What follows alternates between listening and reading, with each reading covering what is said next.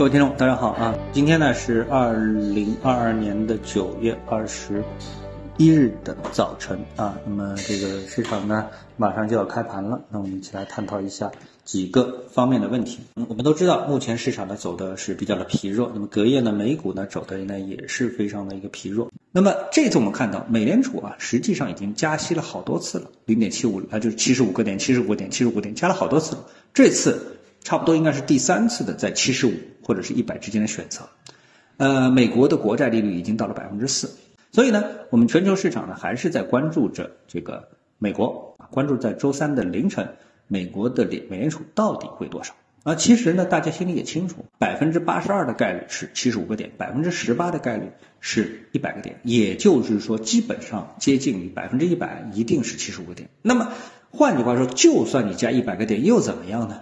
因为一个国家啊，就是美国啊，它向上加息的空间其实是相当有限的啊，没有必要无限制的向上加息，从而呢对自己的经济产生毁灭性的影响。因为大家都知道，进入到二零二三年之后，随着各种矛盾性的因素的一个解决，那这个美国的通胀它一定会下降，所以呢，矫枉过正是绝对没有必要的。这个其实大家心里也都清楚啊，但是呢。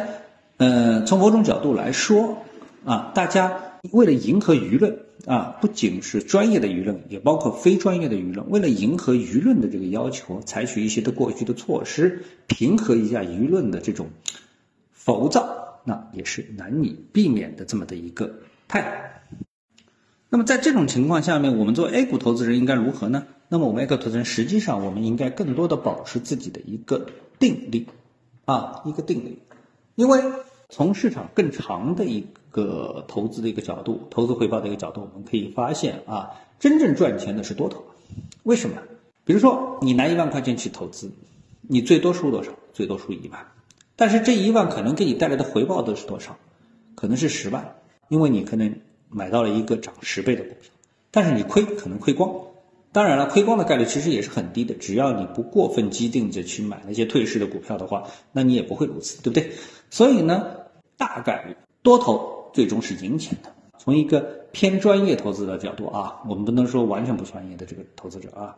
然后呢，空头呢是赚到了道理，因为空头的道理一定是非常有道理的啊。因为这个原因那个原因，所以市场一定要跌，讲的非常有哲理，这是空头。那么真正输钱的是什么呢？滑头，滑头会怎么样？买在最高点，卖在最低点，这个就是滑头。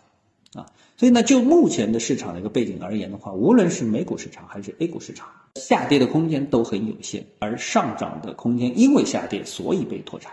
啊，那么这这个呢，就像我们在隔夜啊这个下午收盘的节目当中所跟大家所探讨的，比如说新能源板块，啊，我们已经探讨了两次了。那这个板块这个主赛道大家都非常看好。